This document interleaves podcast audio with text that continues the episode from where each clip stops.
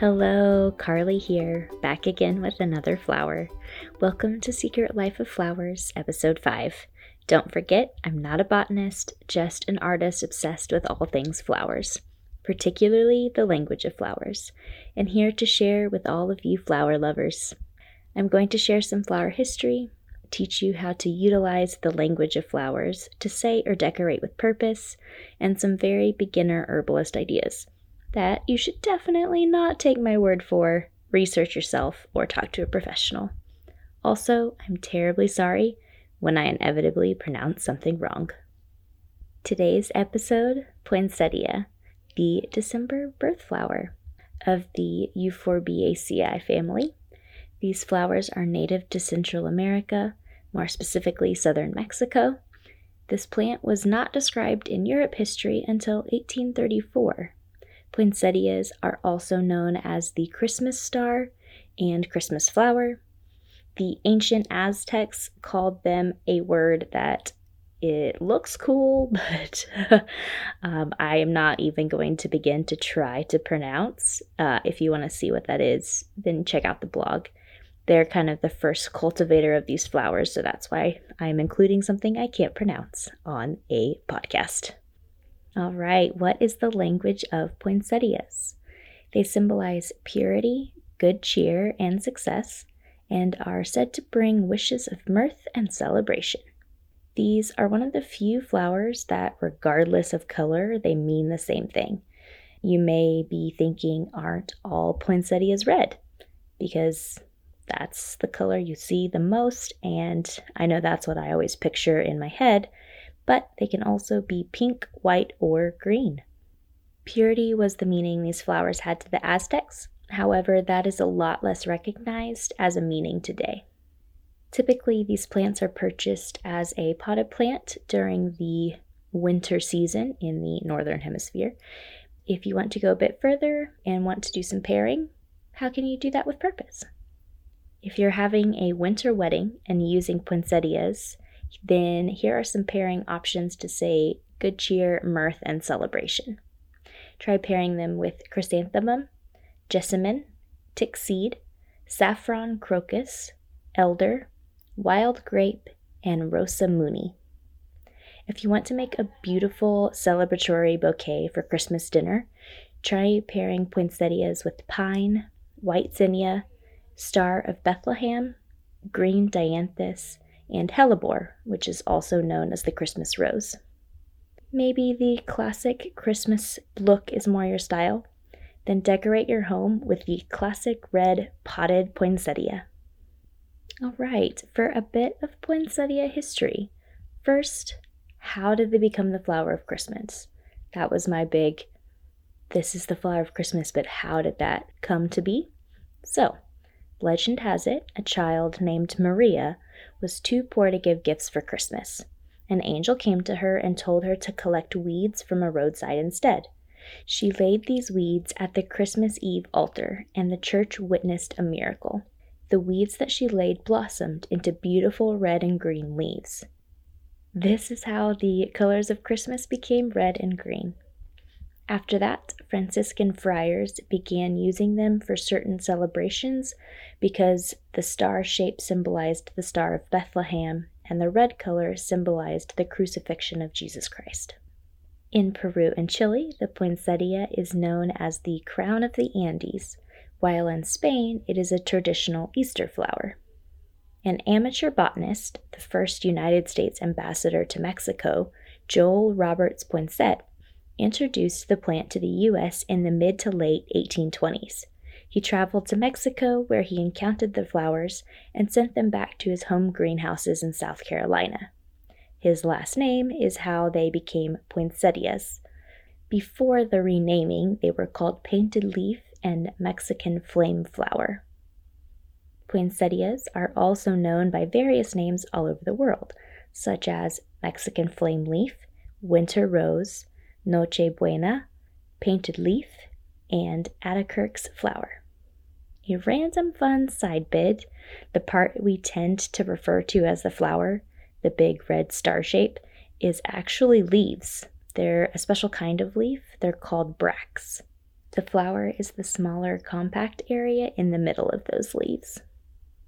Just a reminder, I am not an herbalist. I'm just sharing some of the uses for poinsettias that I've learned. The whole plant and its sap, which is known as latex, are used to make medicine. People take poinsettia to reduce fever, stimulate breast milk production, and cause an abortion.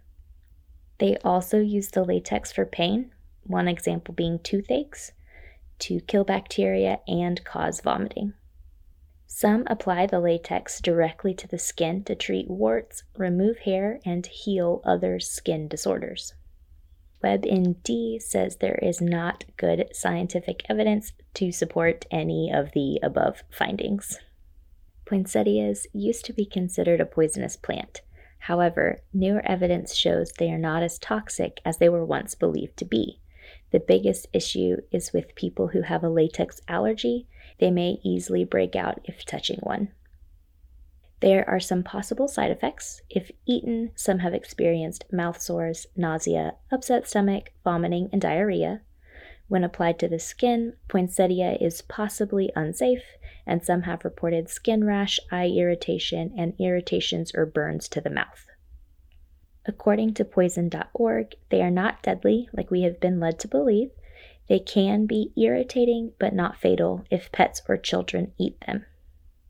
A study at Ohio State University found that a fifty-pound child would have to eat more than five hundred leaves to have a harmful effect.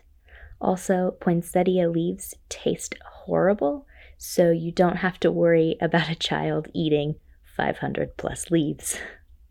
Poinsettias are also popular for making dyes. What can you do to keep yours alive and thriving before and after the holidays? Poinsettias like a lot of indirect light and normal room temperatures. They don't like the cold or the hot, so keep them away from heat sources or places with cold drafts. Allow the soil to dry between waterings. When dry, give it a good watering. However, don't let the pot sit in a saucer of water because too much water will cause the roots to rot. Most of the time, people throw their poinsettias out and buy new ones each year, so you may not realize that you can actually keep them and not have to continually buy new ones every year. If this is something that interests you, then here's what to do. January to September is your basic care. Continue keeping your plant indoors after Christmas with bright indirect light, regular watering, and well-draining soil. They will stay in bloom for about four months, and then the bract leaves will start losing their color. In late April, cut the flowers back four to six inches, or a third. If you want a more compact plant, then only leave two to three leaves on each stem. May is a good time to repot your poinsettia into a new, bigger pot and place in a sunny window. Only water when the soil is dry. In June, when the risk of frost is gone, go ahead and move your potted poinsettia outside in a shady spot. Water and fertilize regularly.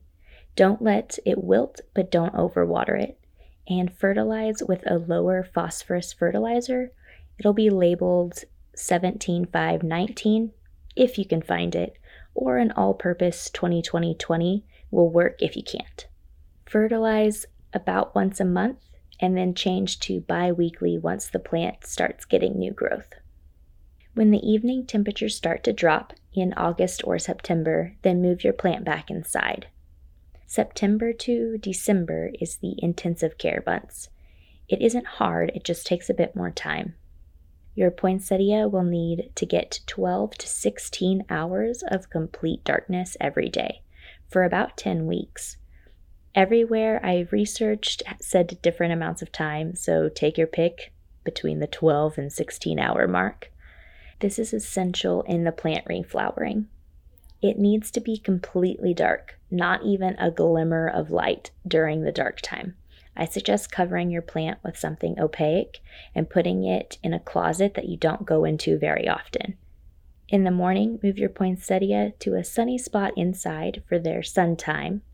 probably a good idea to set two daily reminders so you remember to move your plant to the sun and then back to the dark corner in the evening. After you do the ten weeks of intensive care, they should re-blossom again. Maybe you are interested in growing your poinsettia from seeds. Poinsettias grow their seeds inside a bulbous seed pod. You are likely to buy seeds from somewhere and not have to collect them from a seed pod, but I thought it was cool, so I wanted to share. In order for those seeds to germinate, they need to be in a cold, dark place for about three months. I'm not sure if it has to be that long if you're buying the seeds versus harvesting them yourself. I suggest putting them in your refrigerator. After their cold stint, plant them under about an inch and a half of soil. It may take them several weeks to sprout, so don't get discouraged when they don't start growing right away. Keep the soil warm and moist while you wait. Well, folks, that's all I have for poinsettias. I hope you learned something new. I will have all of this written up on my website, secret life of flowers podcast dot com, as well as photos I have taken. If you have heard of any other uses, meanings, or are an expert, then I would love you to leave a comment and share what you know or have learned with the rest of us. If you are interested in purchasing ad space or paying for a friend's birthday shout out, then fill out the contact form on my website. You will also find all of my sources under the Sources tab. Thanks for listening. See you again in two weeks with a new flower.